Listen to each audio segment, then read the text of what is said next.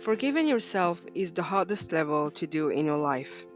Living in the past or even thinking if you can change something. To go back and to do it differently.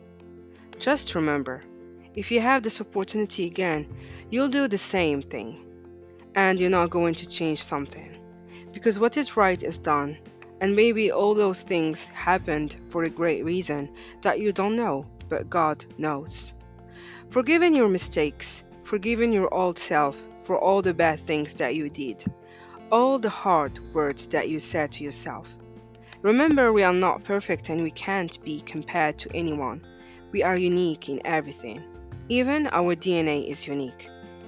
Forgive yourself not only for yourself, but just to prove that you have today to change everything or some things that you don't like.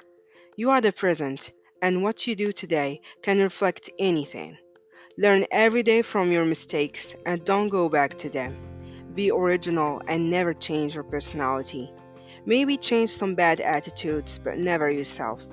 You deserve the best of this life. You can do it. You can excel on what you like, on what you dreamed about.